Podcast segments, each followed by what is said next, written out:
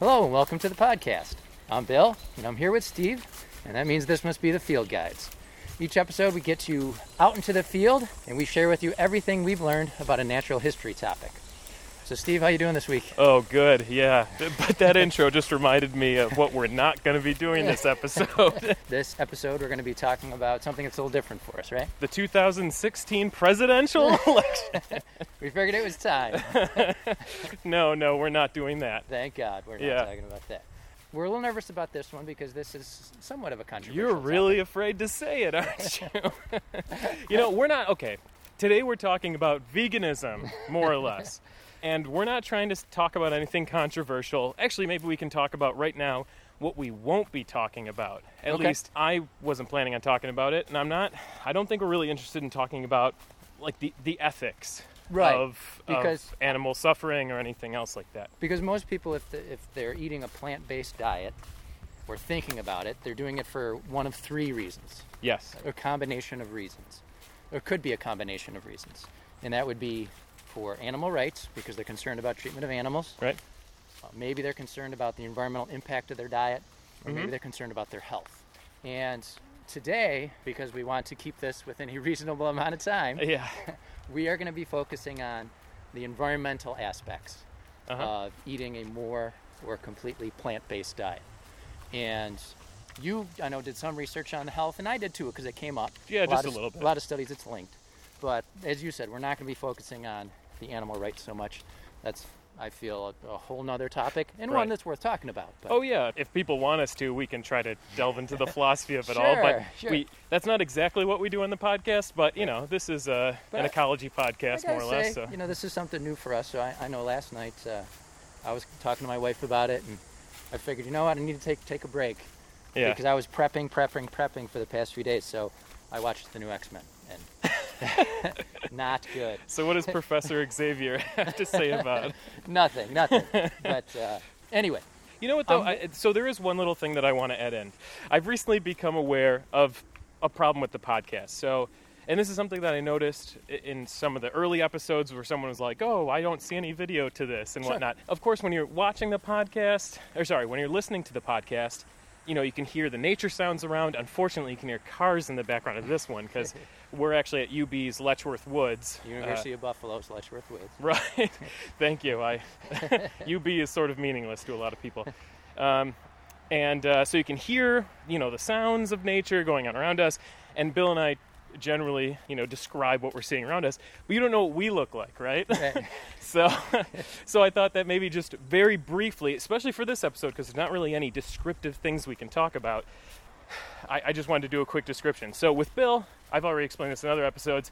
Uh, he always dresses in different costumes. So, you know, he's a bear for episode three. He was a, I don't know, partridge for episode four, whatever we did. He was a hipster for the multiflora rose episode. Little little plant joke for you right I there. just got that. Yeah, yeah, yeah, yeah. And this episode, he's dressed like a vegan. So, I mean, that's pretty self explanatory, I think. but for me, I, I think the easiest way to do it is to just go to IMDb's top 100 most handsome men in the world.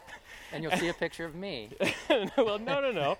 And, and I would say that I'm a, I'm a pretty decent mix between the, the top two on the list. So, yeah, the ah. Taiwanese born Canadian model and actor, Godfrey Gao, and then uh, the Australian actor, Chris Hemsworth. So, I mean, if you just mix like those two together, that's about what I look like. So, I mean, No comment here. all right, so now on to the episode. now that you have a nice picture in your head of who's talking to you, a guy who looks like a vegan and a supermodel. Uh, I was not expecting that. I like that little aside there. uh, yeah, so, All right, so I think since we've already said this is going to be a little bit of a different episode, yeah. I'm hoping that, that people that in the past may have been turned off by talk of veganism or vegetarianism or whatever uh, will give us the chance to listen. I'm planning in this episode not to tell anybody what they should eat. Uh, I don't want to tell anybody what they, they should be doing, although part of me might want to. Sure, Uh, sure. I'm going to try to keep this, you know, approachable. And, I think and- you, a quote from a previous episode is that you had said, We're not preachy. Right. You know? I try not to. that, that's when I uh, revealed that you were a vegan in That's a right, previous, right. previous You- episode. Put me out of the closet, uh, the vegan closet. Yeah, So, yeah. what I'm hoping to do is show people what they could do if they want to uh, reduce their environmental impact. Right, and and I don't want this to be suggestive in any way, but thinking back on some of our previous episodes, remember, think back to the uh, leaf change episode, the Yeah. leaf color change episode. We had to conclude with, we don't really know, you know? And this isn't one of those episodes. This is an episode where there's actually pretty clear data on the differences between an omnivore diet and a vegetarian diet and a vegan diet and a pescatarian diet. Like, there are significant differences. Um, and so it's not really up in the air in that sense. There's other aspects of it that are up in the air. Sure. But the actual data that we'll be talking about for the most part is not in question Right. at all. So, as we were talking Yeah. before we, we turned on the mic, I was saying to Steve that as I'm doing this research, a lot of the ideas that are the foundation of what we're going to talk about, these are just kind of the basics of ecology, right? uh, some of the basic concepts of ecology. And we're going to be talking about those basics just to kind of bring everybody to the point where, okay, this is what we understand about what we eat and how it impacts the environment. right. So we're going to be defining terms along the way, I think. I was gonna. I was actually gonna suggest that maybe we define terms right now, just to list everything in order. Yeah, um, because- especially because of the studies that I talked about. Some of them use some different terms, and I think just getting that out of the way right now Sure. would be the easiest way to do it. So let's talk about what is being a vegetarian. Oh well, how about let's let's do a progressive diet type Okay. of uh, thing. So let's just Ooh, Red tail hawk. Red tail hawk, yeah, the Jamaican. well, what what a, the buteo, the Jamaican buteo. That's yeah. right. Um, okay, so Now, hang on. I think Sorry. you people buteo jamaicensis, right? that sounds right. but I wonder, I I just want to know if that's where it was initially. I mean, they're all over the Oh. place though. So why why did why did Jamaica get the shout out there? good question. Or maybe it's something I don't understand. Maybe that has a Maybe different. that's someone's name.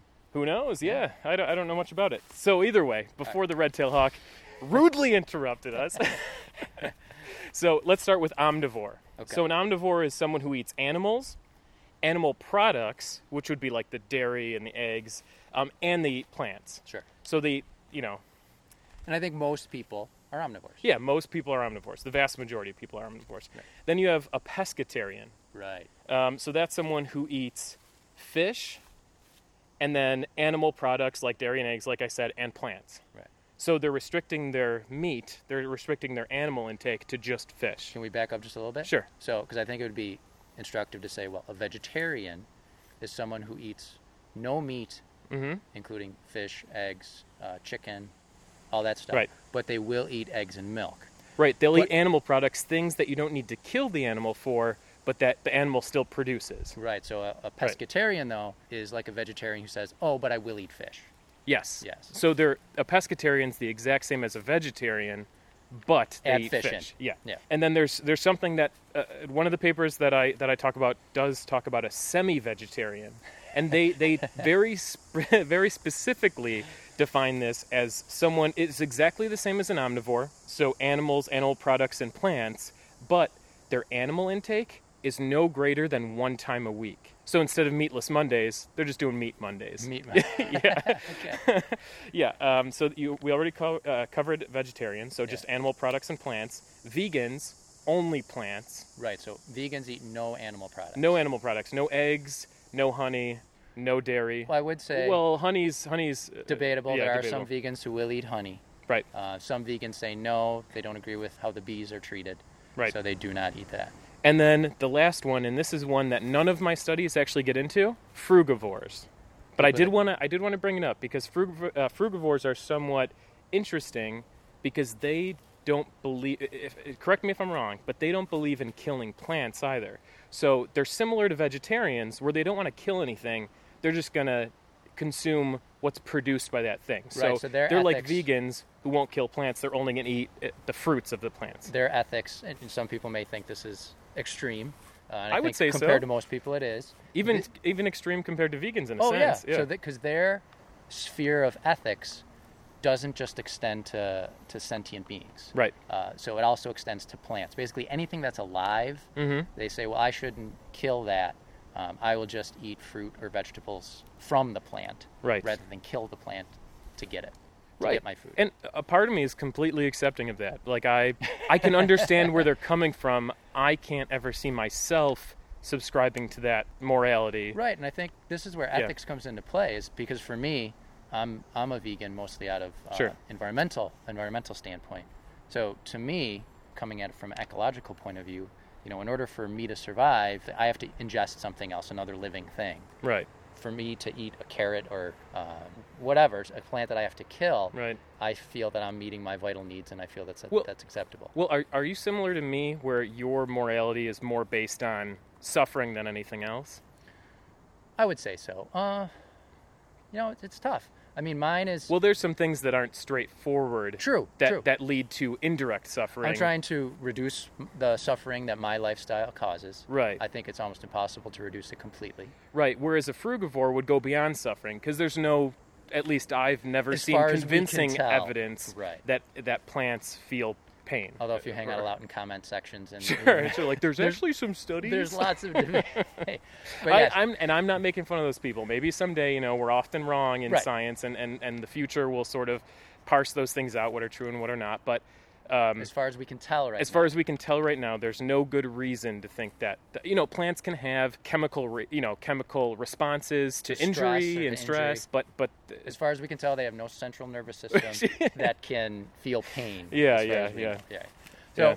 uh, are we done? wow, we are tiptoeing. Okay, yeah, maybe we should get right into it then. All right, so we defined vegetarian, we defined vegan, we defined omnivore, and Yep. we should say those are by no means all of the labels that have been stuck on Right. different diet choices. And for the most part, I'm going to limit what I talk about to the United States. Though Okay. I I do, I do have one study from overseas, but uh, I just wanted to go to a quick 2012 Gallup poll. Now, this was not the biggest Gallup poll in the world, um, but they they determined that five percent of American adults, um, in, this is back in 2012, said that they were vegetarian. And I did a back of the envelope calculation for that. So th- uh, that's uh, 314.1 million people. Wow. That's a total population in 2012 in the United States. Um, so that makes uh, 15.7 million vegetarians in 2012, and they said that's down from 6% in 2001 and, and 1999. Um, and back then, uh, uh, 285 million was the total population of the U.S., which would leave us with 17.1 million vegetarians. Uh, and then if we go back to uh, 1999, that's 2,079 million, and that's only 16.74 million vegetarians. And so, like I said, this is a back of the envelope calculation, and it does not match up with what the Vegetarian Times reported, and that was a more recent study. But uh, I do want to say with that Gallup poll, they said 2% of adults said that they're vegan, Okay. and they don't like to put themselves under the umbrella of vegetarian uh, vegetarianism all the time. So some of the people that said no to being a vegetarian were actually Ah. vegans, and so and I again another back of the calc- uh, back of the envelope calculation that would that would make in 2012 6.28 million vegans.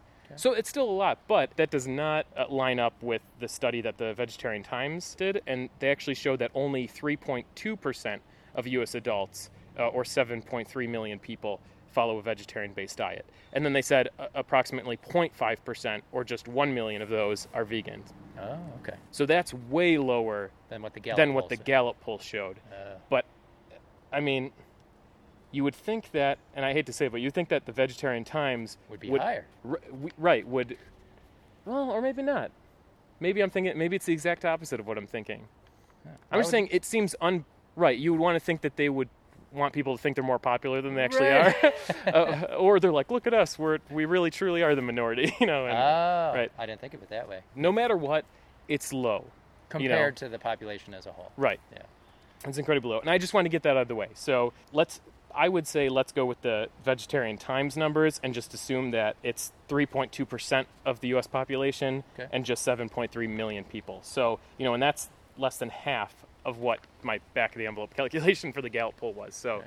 I, I think we would be safer to go with that number. All right. Yeah, 7.3.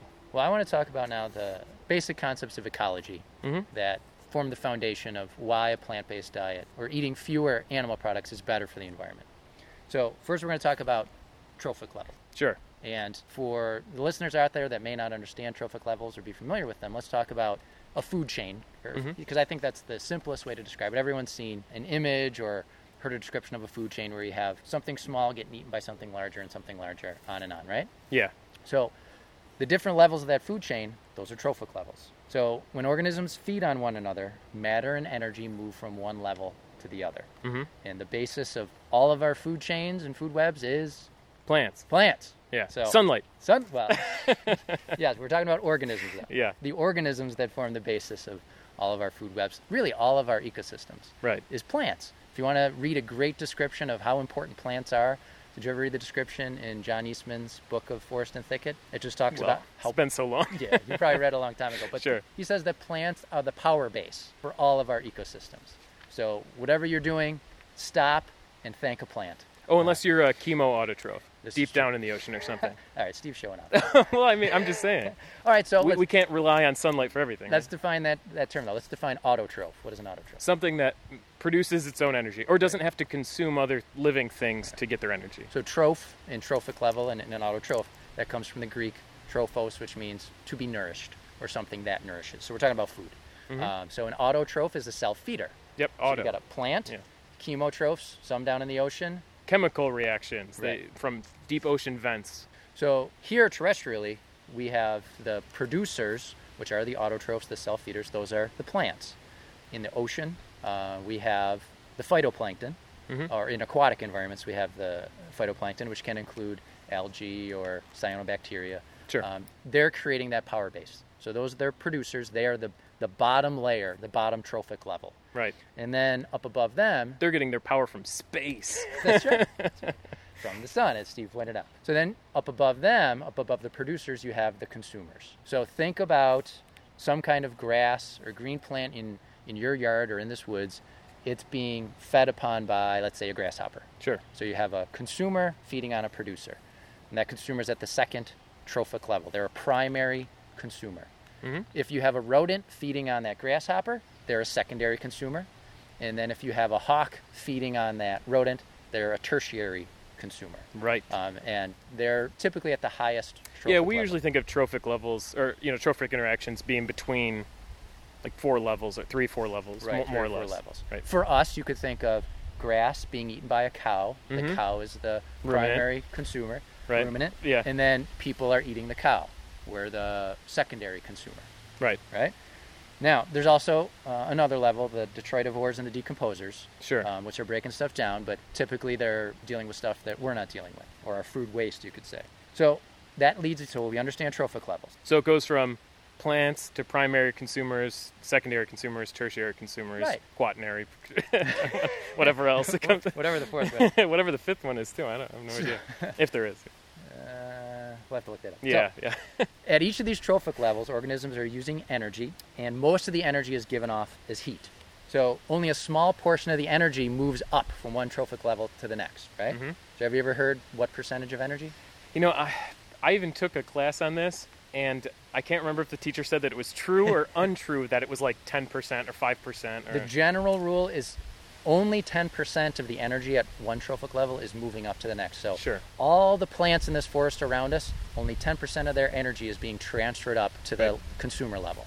right. And now that's I should say that is a very general figure, and depending on your ecosystem that you're in or the levels that you're looking at, Right. it may be different. But the big picture here is that only a small fraction of the energy moves up. Right. So it might be safe to say then that let's say if we're talking about primary producers and then the primary consumer only gets 10% of the producer's energy. Right. And then the secondary consumer only gets 10% of that 10%. So it's Right. it's 100th of a- Much much smaller. right? But Yeah. wouldn't that be I mean if we're using this number. Right. It's yeah, 1 100th of the energy that the producer, the primary producer created. Right. Yeah. So that bottom level.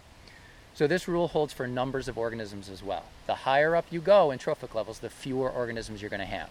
So if you're looking at again, if you're looking at that hawk at Mm-hmm. the top, he's going to need so many rodents to keep him alive. Right. And that those rodents are going to need even more grasshoppers to keep them alive, and those grasshoppers are going to need way more plants to keep them alive. So usually you think of a triangle, A pyramid. Yeah, pyramid, where Right. the the most is on the bottom. That's not totally true all the time. True. There is inverted triangles, like in coral reef, like very healthy coral reef systems, where there's actually more in the way of shark biomass, or you know, uh, just organisms that grow slowly, and and it's just that the primary producers are growing and being consumed so fast that they're always kept at a low level. And usually, in, in one of those environments, let's say if you have a ton of primary producers and very few fish and sharks and whatnot, that means it's probably a very unhealthy ecosystem, and you've done a, a bit of a change in terms of the the organisms that find themselves there. So the way it normally it's it's very complicated. So don't yeah, so don't call me out in the comments for that one. But but you can you speaking. can have inverted triangles. Sure, for sure. Pyramids. Yeah. And generally speaking, especially dealing with the foods that humans ingest, you have that triangle shape where there's way more producers. So, biomass, which is the collective mass of living matter, decreases as you go up the trophic levels. So, when we eat animal products, we use up far more energy per calorie than we gain when we eat plant products because a lot more has gone into it. So, if you're eating, let's say, a pound of cow, the energy and the biomass that went into producing that pound of cow includes everything that the cow ingested. But if you eat just a pound of plants, that's going to have taken much fewer resources, much less energy to produce Right. than that pound of cow. All right, so I want to share a study that illustrates what I was just talking about, but why don't we walk a little first? Yeah, sure. Okay. This year, in 2016, there was a study in environmental science and technology that looked at land use and, and compares, comparing lots of different diets. And they said vegan diets average 10% of the land requirements of beef diets. So they really just looked at the standard American diet that includes a lot of beef. And a vegan diet only had 4% of the greenhouse gas emissions compared to a diet that includes beef. So that's for a vegan diet. A vegetarian diet is usually going to require less land than one that includes beef or chicken, something like that. But it does vary. I actually found a study from the Environmental and Energy System Studies from 2014, and I'll just lay a, couple things out that I don't think we directly said yet. They were talking about global food production, so this is on a global scale, and that actually uses just about 30% of the total anthropogenic greenhouse gas emissions. So those are human caused. Anthropogenic, yeah. And it also utilizes more than a third of the world's land surface. Did you Oh, find wow. anything like that? Because that's a gigantic Oh, yeah. amount. It's a crazy amount. And they concluded with uh, that vegan and vegetarian diets provided the largest potential for reducing greenhouse gas emissions from the diet. And these two diets, in terms of how much they reduced that uh, the, the greenhouse gas emissions, they were followed by scenarios of replacing ruminant meat by pork and poultry. So um, and- ruminant meat would be. so ruminant meat typically is like cattle, sheep, goats, buffalo, deer, elk, giraffes, and camels. So if you're eating camels, uh, what are you doing? How about this? Don't eat camels. Let's let's just take camels off the table. literally. yeah. Um, but but what ruminant actually means is that instead of one compartment in their stomach, there's four. Uh, humans only have one. Pigs only have one. Uh, poultry, uh, you know, Squirrels. poultry, aka squirrels. no, poultry. Uh, um, Squirrels in addition to poultry. sure, sure, sure. And and actually, that largest section of the stomach, the largest of the four sections, is called the rumen, and that's where they get their name from, ruminant. That's why they can eat stuff like grass Yes, that we it- cannot. Right, right. and then this study also went into land use demand, which I, which exactly what Bill was talking about. But they actually they broke it down eh, from changing from one diet to the other diet, but they did a lot of different types of examples. So if you switch to a vegan diet from a meat eating diet, the reduction to the land use would be 50 to 60 percent, which is nuts. And then the vegetarian diet, it's only 30 to 50 percent. Still a lot. But in terms of greenhouse gas, it's it's not very much different. So if you switch to Oh. a vegan diet, the reduction of the greenhouse gas is 25 to 55 percent because there's different types of meat diet out there. Right. Um, but if you're switching to a vegetarian diet from a meat diet, it's 20 to 55 percent. So that's not much. It's either 25 to 55 or 20 to 55, And depending think- on it's vegan or vegetarian. But that's still a gigantic Reduction. uh, reduction, right? And I think it's important to say that in all the studies that I came across, and I'm sure the ones you came across, the numbers are going to vary. Yeah. In you know the percentage of land use that's saved or the water that's saved, but generally speaking, if you're reducing the amount of animal products in your diet, you are reducing your impact. Oh, absolutely. the, the more animal products you take out of your diet, the the greater the reduction will be. So there is one thing I do want to say, since we're trying to be completely fair Yeah. in the studies that we're looking at. Um, eh, you know, we're, we're not just trying to talk people into being vegetarians or vegans, though. In my own personal case, I, I think that it, it- it's a good idea. But in this study, they also looked at ruminant meat, so cow or cam- camel meat specifically. Um, if you cattle, let's just say cattle. Um, if ruminant meat is replaced by monogastric meat, so uh, poultry, pork, guess how much it's reduced by? Remember, it's- so so They're uh, taking out beef. Right, so we're taking out beef and we're replacing it with pork and chicken, let's say. Um, Forty percent. uh, well, wow, you, I, I didn't think you'd go that high, but it's 20 to 35 percent, but still 35 percent. That's a lot. That's a huge. That's. I mean, and just just switching the type of meat that you're mostly consuming is incredible. While I was waiting for you to finish talking, this is what I was thinking. Sure. that of all the studies I've read, you know, in the past and just prepping for this episode, beef has a huge impact. And if you don't want to go vegetarian, if you don't want to go vegan, and you want to reduce your impact, consider replacing beef. There was a, a study that I read, and it's one that I've brought up many times talking to people about diet. This was the only study I could find that looked at the impact of your food re- and relating it to like food miles Oh uh, yeah. and greenhouse gas like how far does your your food travel and they said you know what's better eating local or cutting meat out they said if you cut out beef just beef one day a week it would have a greater impact that than if you ate all your food local Holy cow. yeah, that's how much environmental impact beef production has Or is that just the sorry state of what is normalized now? right right Oh no, I started sounding like uh, someone who thinks he's better than everyone else. No, no, no. That's why I want to keep saying it. And if we have anybody who's vegan out there that's listening, they may be upset by this. But I don't think everybody needs to go vegan. I don't think everybody needs to go vegetarian if Mm-hmm. we want to fight climate change and, and save habitat. It'd be great if people did that, but Yeah. I'm kind of a realist and Right. I can't see that happening anytime soon.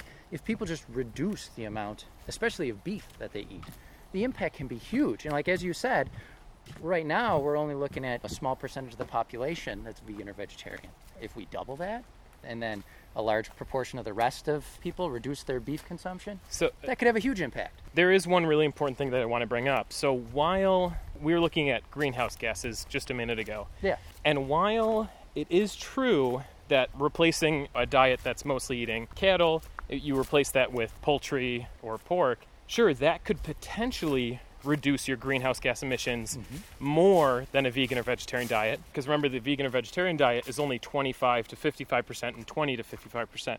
So technically, you could reduce it more. We, we had just said that. So it Yeah. could reduce it 30. Let's say the vegan diet, everyone does it in such a way where it only gets to that 25% reduction. And then let's say, Oh, but by removing beef, it could have a bigger reduction? Yes, by, by only removing beef, it's possible, if you do it in the right way, that you could reduce your greenhouse gas emissions by 35%. Hmm, that's curious. It- so it, it's possible. It's possible to do it, but. I think, go ahead. uh, I'm just saying those two percentages of greenhouse gas emissions, they do overlap in the amount that they can be reduced. Okay, because I would say, you know, different studies that I looked at, just cutting out beef wouldn't have as big of an impact as going vegan. Okay, well, Maybe there was some overlap with the vegetarian. So this vegan. the study that I was looking at was somewhat of a meta study, so it looked at Yeah. a number of different scenarios and different uh, research that has been done. Okay. And so, like I said before, they had to give ranges because there's different types of meat diets and there's different types Sure. of vegan, vegetarian diets depending on what you're eating. And- and so that's why they gave the ranges. And that was just looking at greenhouse gas emissions. Right. Well, and and this is what I was trying to point out was that even though replacing eating cattle with with pork and uh, poultry, even though it has the potential to reduce your greenhouse gas emissions Yeah. more than some vegan, not all vegans, but some vegans, it's not settled as to how much uh, land use would be reduced by switching from one meat diet to the next. So that's not something that is looked at as much, but very much unlikely to be as much as a vegan or vegetarian diet. So I think this is a good point where I can talk about eco footprints or ecological footprints. So besides stimulating our, our population, industrialization, it really increased the amount of resources each of us consumes. So by you know mining all of our energy resources, manufacturing more goods, we've enhanced the quality of life for lots of people on this planet. But we've also consumed way more of our planet's limited resources. So back in the 1990s, some environmental scientists were trying to figure out a way to quantify this and they came up with the concept of the ecological footprint or the eco footprint. And that measures how much land and water a person or a population uses once all the direct and indirect impacts are totaled up. So, right now, we are using 50% more of the planet's renewable resources than are available on a sustainable basis. And notice I said renewable resources. Sure. So things like timber, we're using those resources up faster than the planet can reproduce them. So think of it another way, it would take one and a half years for the planet to regenerate the renewable resources that we use in a year. Oh, yeah. It's like we have this bank account of resources, and instead of living off of the interest, we're dipping into the principal. Sure. Now, it should be said that any calculation like this that involves a very complicated issue, it's very hard to boil it down to a single number. There are a lot of researchers that have said that have criticized the way ecological footprints are calculated. But again, if you kind of take a step back and look at the big picture, it's trying to give you a general idea of the amount of your impact. So the group is the, the Global Footprint Network that uh, looks at these numbers. They have a great website. If you go to footprintnetwork.org, you can look at ecological footprints of different countries. You can even calculate your own. And one thing that has come out of their research, even if you argue with the finite numbers, well, maybe it's a little higher, maybe it's a little lower, one thing that they've seen and it's obvious is that developed countries, the wealthier countries, their footprints are a lot larger than the developing countries. We consume a lot more. So, do you know what the Earth's, I'm sorry, uh, the United States eco footprint is? I don't. No. It depends on you know which website you're looking at. The Global Footprint Network they change it year to year, but Mhm. the last time I looked, if everyone lived the way the typical American does, Yeah. we would need five Earths Oh, to sustain wow. us. If you take into account everybody on the planet, hmm right now, as I said, it's it's one and a half Yeah. because we're using those resources one and a half times faster. That's so that's including all the developing countries where a lot of people are living in such poverty that their footprints are really really small. And we're not saying that everybody should live in poverty, Sure. but we're saying that we need to live in a sustainable way. I have some numbers on comparing meat eaters to vegetarians Okay, go ahead. in terms of their carbon footprint. Okay, now now hang on. Sure. Because you said carbon footprint. Okay. So before you do that, I'd say within the past 10 or 15 years, you've heard people talking less about ecological footprints and talking more about carbon footprints. Okay. Yeah. So eco footprints, those look at how much land and water does it take to support a lifestyle. But Okay. carbon footprint is just looking at How much CO2 is produced? right. And why do we care about that? Uh, Hopefully everybody knows. the um, it's just a theory. All right. But no, no, no. Um, sorry. Uh, Oh my God, I have to punch Steve. oh. uh, it's so human-aided climate change or, or uh, Right. a global oh global warming. Global I don't warming, know what climate change. what's the PC term for climate change right now. And CO2, we figure, as far as scientists can tell, that is the greenhouse gas that's contributing the most. And before you Yeah. you write your letters, dear idiots, um, yes, methane does have more warming capacity, but there's not as much methane in the atmosphere as CO2. Yeah. So as far as we can tell right now, CO2 is the one we want to be looking at the most. All right. Okay. So your numbers that deal with. All right. I'm just going to give one quick factoid before I go on with what I'm about to say. Okay. So one of the things that this paper that I was looking at, uh, it was actually the uh, Journal of Industrial Ecology in 2014. They published a study, and what it, one of the things they found was that the food, the U.S. food losses, contribute to about 28% of the overall carbon footprint in the United States. So it's it's a very large It's almost amount. a third. Right. So they actually gave sort of a comparison. They said this this amount of CO2 is equivalent to 33 million average passenger vehicles annually. Wow. Yeah. A couple of the things that they gave was that uh, beef accounts for only 4% of the retail food supply by weight, but it represents about 36% of the diet-related greenhouse Yeah. gas emissions. So, So again, it's just that's hugely impactful. Huge, huge. Yeah. Yeah. The average ve- uh, vegetarian diet it shows a considerably lower carbon footprint, and so the difference between a carbon footprint uh, of a vegetarian compared to sort of the typical USDA dietary recommendations, which aren't necessarily being followed, but it's what they recommend. Right. The difference between that and a vegetarian diet, 30%, about 30% decrease in the vegetarian That's diet. huge. And that's the recommended USDA uh, dietary recommendations. Sure. But that Um, does not have environmental impacts factored in. Sure, sure. Yeah. So, uh, but what I thought was interesting, and this is the paper also goes to note that uh, um, the paper goes on to note this, is that just remember what I said before about food losses. About 28% of greenhouse gas emissions in the U.S. are due to food losses, like just Wasted. just wasted food. Yeah. That's a huge problem as well. Yeah, but just switching, let's say, if everyone switched to just a vegetarian diet, we would completely eliminate, in a sense, it would sort of cancel out with food loss. Of course, food loss is its own big problem, Right. and that's that's completely a, a different topic. But but just having all vegetarians, which of course will never happen, that would completely eliminate that loss in a sense. So I just wanted to say that I thought that was pretty interesting. That is. Yeah. Because food, as you said, food loss is a big issue. There was a study I came in came across in 2016, again from this year, removing meat and fish uh, reduces environmental impact by 21%, so your eco footprint, and then uh, going vegan reduces it by 30%. Okay, I'm gonna have to stop you because I want to know if that difference is based on like a typical U.S. diet or some other specific type of diet to going vegan.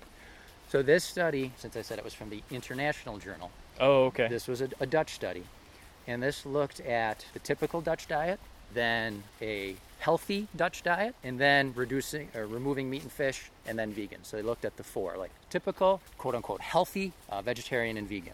So was healthy? Did they did they define that as maybe like reduced calorie intake or They did like less less reduced calorie, less sugar, all that kind of stuff. Okay. And they found that eating healthy does reduce it slightly, but not much, because they were trying to answer the question: Can you just eat healthy, and will that reduce your environmental impact? Okay. And the results of the study basically said if you do eat healthy, the, the results are not that significant. But if you Okay. go vegetarian or vegan, they're they are significant. All right, what I was going to say before you cut me off. Sorry. That's all right. That's all right. Had to clarify, you know. I I very rarely get to have you clarify something. That's true. It's usually the other way around. A lot of people are going to be sitting in their, their cars or wherever they're listening to this right now and say, yeah, but being vegan's unhealthy, right? oh yeah. Right? So I, I feel we do have Where to Where do you get your that. protein?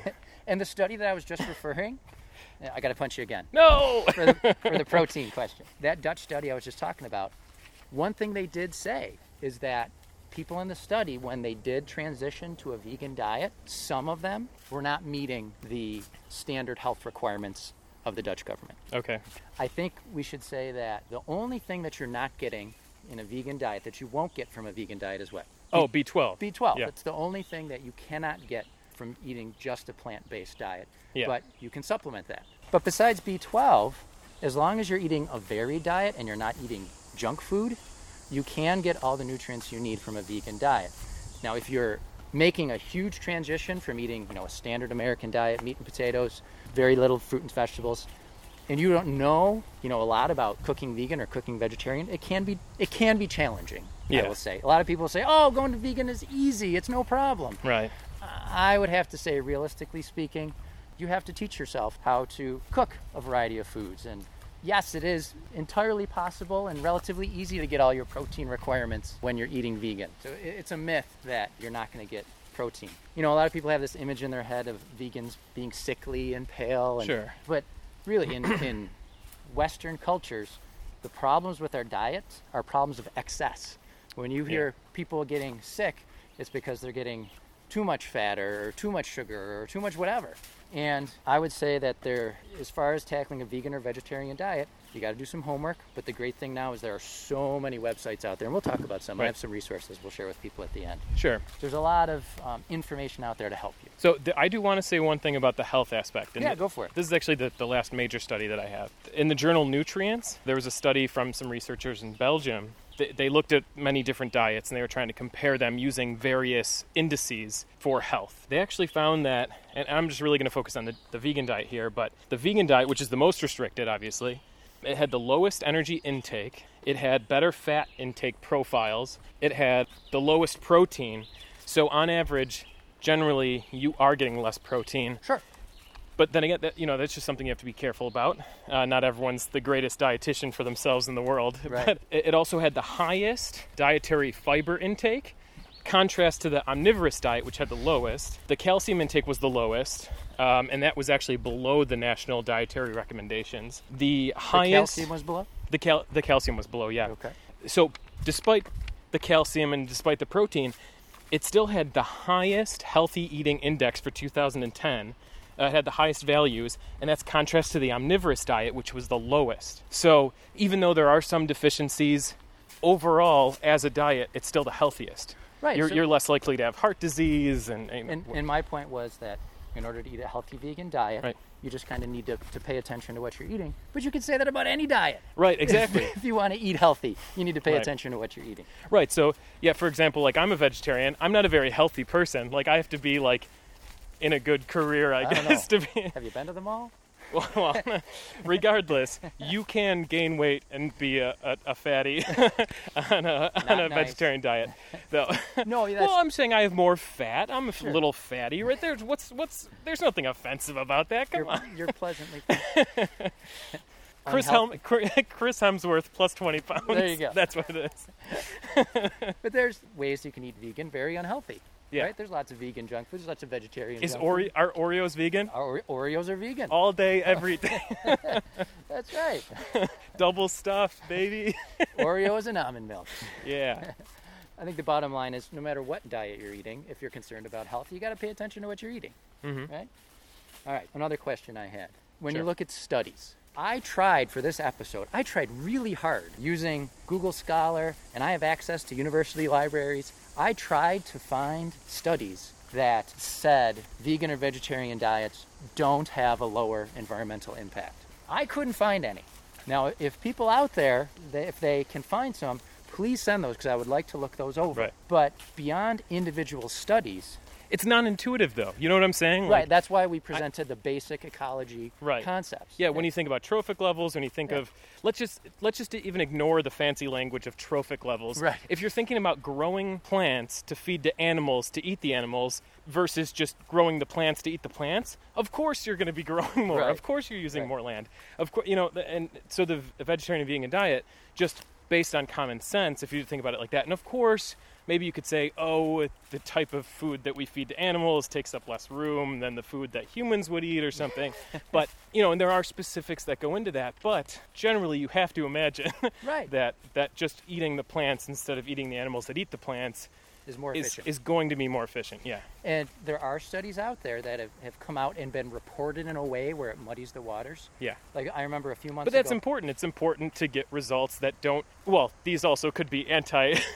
you know, uh, they, they could be a little biased in some way or another, where they're trying to get a certain result. But Right. you don't have to be to get a result that you don't like. You know, like you you could be the the biggest vegan in the world, and do research to, and find out that being a vegan isn't as perfect as you thought it was, and that's awesome. Like that's what science does. It tries to take out the bias. It tries to make it as objective as possible. what does the data say? Yeah, exactly. But the way that, that studies are often reported, like this one that came out a few months ago, where a researcher looked at the water required to generate a calorie of energy in different foods. And his study, or this team study, found that it takes more water to produce a calorie of lettuce than it does to produce a calorie of bacon. So when the media reported this, and I hate just to say that the media, but when I saw it reported on the internet or so video clips, uh, they said, "Oh, bacon is better for the environment than salad." Take that, vegetarians. Yeah. And I'm, I'm thinking, hold on. No one is replacing bacon with salad. If you're trying to get calories, you're not going to replace one for the other. Sure. Plus, they were just looking at water impact. Right. They were not looking at how much food and what was the environmental impact of the food that went into that pig to make that bacon. So the way that story was reported was, was misleading. I do want to say though that that some people may actually be thinking that as they're listening to this episode. Okay, sure, yeah, less you know less resource use and all that to grow vegetables and whatnot, but it's like don't you have to eat a lot more vegetables? And there was a paper that I was reading that did go on into that. They mm-hmm. broke up greenhouse gas emissions based on waste, based on calorie, Sure, sure. and and based on overall biomass. I think it was. I think those were the three that they separated it by. Okay. And even still, the the vegetarian and vegan diets made more sense, or they broke it up by food items. So Yes. Uh-huh. like by the, the vegetable and, and whatnot, were still better uh, at the end of the day. And a lot of the studies that I'm referencing in this podcast, I did look at that. Are they just looking at are they looking at calories or you know what are they looking at? And they did include, Right. you know, total life cycle. And we always re- we always include the, the studies that we looked in Sure. in our bio, uh, bibliography at the end of you know in the description of every podcast. So Yep. So that'll be uh, on the website. Man, what, what did you lead us into? Or I, I don't think you were leading necessarily, but We've yeah. come out to the road here. So. Yeah, we don't want to go that way. No, so I, have been talking to some people about uh, us recording this episode, and I got into a discussion with one friend who said, you know, this is all well and good to get individual people to change their diets, but isn't it more important to get elected leaders that are going to make changes in how food is produced and environmental policies? And, and I mean, at the end of the day, the best change we could have is a dictator that forces everyone to be vegans. Really, Bill 2016. Am I right? that's right. That's right, Just- David. my, the, on my first day of office, I will eliminate all other parts of the government except for myself, and hopefully people still listen to me. They'll have to. but my response was, Yeah.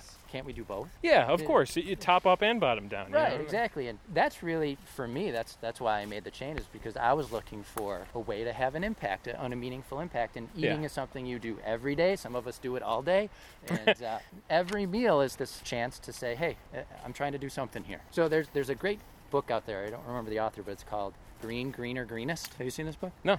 So it's basically looking at uh, giving people options. Like if you're trying to cut down on electric use in your house, here's kind of a small step you can take to take the green route.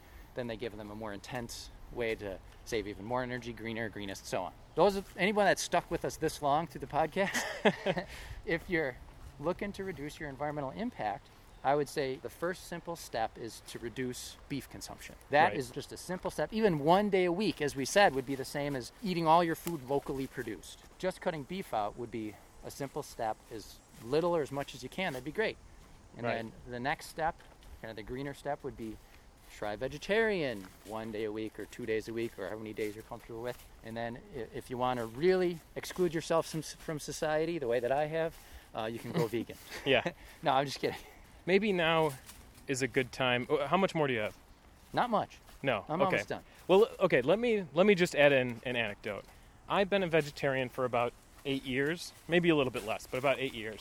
And some friends may comment on the podcast, "Oh, but I've seen him cheat once or twice." I haven't cheated in like five years, so, so I, I guess I could say I'm a, matter. I'm a well, yeah, exactly. Like no no matter how much I cheat, if I have one sub drunkenly on my birthday one year, six seven years ago, Right. you know that what what's the and it's a chicken, right? Chicken Right. finger, right? So, I It's not I- about being perfect. Right, yeah, it's not about being perfect. It's just overall, generally, being aware of what you're eating and its impact. right. Right? A- And Absolutely. That's why, on a certain level, I almost don't like those labels. Of Oh, like right, vegan, right. vegetarian, because then it feels like, oh, I have to do this, or I, I you know, I have to. You don't have to do anything. Just do what's right for you, and, and hopefully you'll keep trying to reduce your impact the farther along you go. All right, now let's do a 10 minute conversation about why categorizing the world is important or not important. Ready? No. Go. Uh, see, I, I, I'm obsessed with taxonomy, so I like saying, I like having rules. I like, you know, because sometimes it's, e- let's, it's easier if you have a well defined term and Sure. you're like, oh, I'm a vegan. Oh, Right. what does that mean? Oh, I just don't eat animal products or animals. Right. So, it yeah. gives, and that's why when people, It's useful, yeah. That's why when people ask, I say, yeah, I'm vegan. Yeah. But I'm going to create a new one right here, an ecotarian. Whoa, you only eat ecosystems. No. One ecosystem at a time. You, sh- you try to eat in a way that reduces your impact. So, for example, I'm a teacher. Every day, at the end of the day, in the faculty room, there's Uh-huh. always a ton of junk food, and most of it is going to get thrown out. So, at the end of the day, if I see a cupcake sitting on that table and I know it's going to get thrown out, and I eat it, am You're I? like, well, I'm going hiking after work anyway, so. Well, no, I mean, I'm not supporting the dairy industry that produces. Right, you you're just the dairy- reducing waste. I'm reducing waste, right? So Yeah. technically, then, if, if the vegan police were there, they would Yeah. say, "You don't get to be vegan." Well, they would take away your psychic power. this is true. yeah, I'd only be a level five vegan instead sure, sure, sure. uh, take a while to oh, way. Pilgrim versus the World. That's right. By the way, nothing to do with nature. Incredible movie, first of all, with Michael Cera. Very good movie. But I would say, and, and some people are like, oh, which one's better, the movie or the original? Comic book. Well, okay, it was more of a graphic novel. Okay. sorry. Actually, it was like graphic. uh, both incredible. Very different, but both incredible. You know what? Let's change the podcast. Only talking about Scott Pilgrim. I do No, have to say great, though yeah. that that was the first movie I watched where I realized this movie is not for me Oh, because really? I'm over 40 and a Ah. lot of the references and the way it was filmed. oh, I loved it. because you're under 30. Sure, I guess so. So, yeah. that movie is. That was the first one where I realized, oh, I'm getting older. Oh, I love how artistic it was and all the video game references. And, I oh, enjoyed it. So good. But it was it was disconcerting to watch it for me. Sure. Ugh, I don't want that to happen to me. I know it's going to. That's where the the vegan uh, power reference came from. Yes, yes. yes, which I thought was hilarious. All right, so that's why from now on, if someone asks, I'm going to say I'm an ecotarian, and then I can and no one's going to know what you, yeah no one's going to know what you mean so i have a similar story and that is even though i call myself a vegetarian and this has been years now that i haven't been doing this Yeah. but my, my girlfriend and i like to oh no i've never said that before this person that I hang out with. so my girlfriend and I uh, often go for sushi, and I always get vegetarian sushi. And she's a pescatarian, so she she just tells people she's a vegetarian, but she also eats fish. But she it's, it's very rare that she actually finishes all her sushi. So in the past, I used to actually eat her sushi, but after a while, and I don't want this to come off like I'm some jerk boyfriend or something, but at after a certain point, I was like, maybe from now on we should you should order one fish sushi and I'll order one vegetarian sushi, and then we'll order one more sushi roll for us to split and just have a vegetarian. So she eats one fish one and a half of a vegetarian There one. you go. And and she agreed to it and we were doing it for a long time and then we kind of stopped going for sushi you know, as much. But But that's what I mean. but but yeah, I just I was sick of eating the sushi that she had left over because I was like, I just don't like doing it. I don't like eating fish. I've sort of acclimated to eating vegetables and fruit and everything else, and I don't really have the taste for fish or any of that stuff anymore. So it was kind of grossing me out to eat it. and I'm not. There's nothing wrong with eating fish. Seafood used to be my favorite food in the world before I switched over to being vegetarian. But I'm just saying, I loved making it so there was less waste in the world. But after a while, I just had to try to work out a system with her. So but see, you were also you were thinking about how can there be less fish on our plate.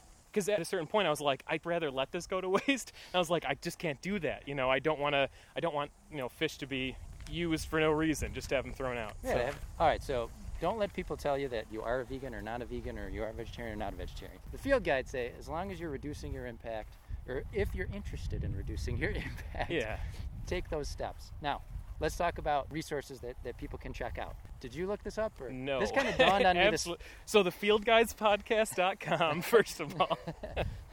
so go to tryveg.com Uh huh. or chooseveg.com. In both of those websites, you can order or even just get a PDF of the vegetarian starter guide. And two cookbooks that people might want to look into. One is called Vegan with a Vengeance, and there's What an aggressive title.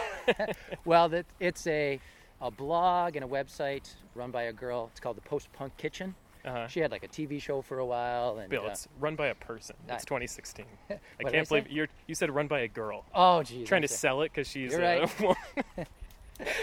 a woman. We're so PC.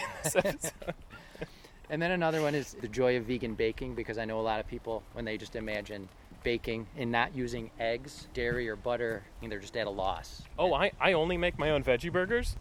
Best veggie burgers I've ever made. Like I, the, the recipe's always different every time I make them. No eggs, no anything. Like many yeah, times. my newest one, maybe the best I've ever done, because I've been I've been mixing, blending just for time saving, with just chopping things by hand. And so it's like the base of it is like just nice and smooth, and then I still have like big pieces of like onion and pepper and Well, like oh so. you have to have me over to. Oh. now the I recommend all meat eaters make your own veggie burgers. so good. it's good. a lot cheaper. Right, and that's actually something I wanted to get into before I let you keep going. And it's something that I didn't, I forgot to say last time was that part of the reason I stayed a vegetarian, sure, there's the ethics and there's everything else, but the reason that I stayed one is actually because of the diversity of what I was eating. You know, I Oh, was sort of like a one trick pony when it came to eating. It was like pizza, hamburgers, subs, and stuff. So when I switched to this lifestyle, not allowed to have those things anymore. Let's try new things out. And, oh, And I know- it's been the best culinary experience of my Right. life for these last eight years or so. And a lot of people have asked me when they find out that, that I'm vegan, they, or when I used to be vegetarian, they'll say, "Well, what do you eat?" Yeah. And I find The most annoying question. yeah. Well, I find a lot of people have a certain number of foods that they're used to, Yeah. and that's what they eat. I talked about how making the transition into vegetarian or vegan is going to require some work to learn how to cook different foods, but it's a totally positive experience. And oh yeah. I say my wife and I are vegan, but we don't like to put food into our mouth unless it tastes really good. Oh yeah. Because people just imagine, oh, you're eating beans all the time and rice all the time, and we make good food that we really enjoy, and it doesn't taste weird. It's not strange stuff. A lot of it's Yeah. just everyday foods you're putting together in, in new and different ways. You know, and I do have to say, and this is a complete anecdote, and I'm not sure if there's really a study on this or anything, but back when I did eat meat, back when I went to the University at Buffalo, at least early on, some of my favorite parties, uh, my friend Emily would throw these parties, and they would just be these vegan potlucks, and they, and she'd be like, "Don't bring food, we have enough food," and and you guys also you're not vegan, so you don't know how to make this stuff, but um, but I would go and just unbelievably tasty food, all Right. vegan, all incredible, and if if Emily ever listens to this episode, I don't know if she ever will. If I'm wrong about that, if they weren't vegan, I'm pretty positive though that a lot of those people were vegan, and she did say vegan potluck, so I'm pretty positive it was the same every time. And, But and we should say that there's plenty of crappy vegan and vegetarian food out there. Just oh, like it's the there's same same like there's low quality meat food, low Right, exactly. low quality vegetarian food. the the author of the book I just mentioned, The Joy of Vegan Baking. The author's name is Colleen Patrick Goudreau, and she has a podcast called Food for Thought. And, oh, I think I've heard of that one. and her her take is is pretty much all the animal rights angle. That's why she's vegan. That's what she's all about. But she has a great saying that she would say a lot when talking to people about changing their diet. Don't do nothing because you can't do everything. Oh yeah. And I think that's that's a great viewpoint to take. Is again, we're not telling you what you should do. We're saying if you want to reduce your am- impact, this is what you could do. You Yeah, could thi- think about it as working out. You can't go to the gym the first day and run 20 miles. Exactly. You know, you got to sort of slowly work your way there and, and just, you know, if you try to do too much at once, you're going to hurt yourself. You're- exactly. And by hurting yourself, I mean going back to that devilish meat eating way of life. This, Terrorizing the the planet. te- those are the real terrorists. Oh no, I don't know Oh, if I God. can say that. Oh no, We're gonna cut that out. Jeez. But really, I would rather people make a partial transition or a gradual transition rather than go hardcore vegan for you know a month or two months and decide "Pff, Right. it's too hard, I can't do it. And sort of to reiterate in what we've already said, we've seen that changing from one diet to the next, even if you're staying within the realm of meat eating, it can have a huge impact. So Oh yeah, right. if that's something that you're interested in, there's a lot of ways to do it, and there's a lot of paths to get there. And and just the last thing I'll share is the documentary Cowspiracy. Have you seen that yet? I have not seen it, no. So it's, it's a little extreme in its viewpoint. Um, I feel he stresses a little the kind of the conceit of the movie is that he feels there's a conspiracy against environmental organizations not to talk about the huge Mm. impact that food choices have. Sure. I feel he overplays that a little, but The conspiracy angle, in my opinion, is never the best angle. no, no. Because it definitely scares away a certain type of audience member. But the data he uses, uh, he uses a lot of good data sources. Some of the numbers people have argued with here and there, but again, if you step back and take a look at the big picture, he's just presenting that fact that look, meat production is one of the major causes of deforestation in the Amazon. Sure. He says it's the most. You know, that's what his data says. There's other data that says it's one of the most. Either way, it's a it's a huge cause of deforestation on our planet's rainforests. Right. So, And, uh, and of course, like with any documentary, don't just take them at their word, and Oh, like, definitely. and definitely don't just take us at our word. That, that's sort of why we give you some papers in our in our works cited. Definitely read those papers, and even read other things that we didn't say and that we didn't reference. Uh, share it with us. We want to yeah. know. Oh, definitely. All right, we made it. Whew. Oh my gosh.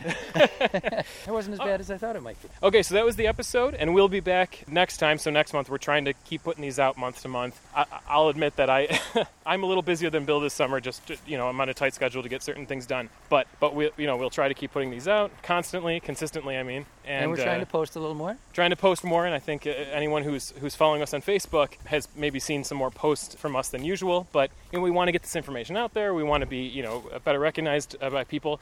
And something that Bill and I really want to ask of you guys is that if you're listening to the podcast and you like what we're doing, please give us a five star review on iTunes. Or any review on iTunes. If you don't like us, find another podcast. No, no. we want constructive criticism. right.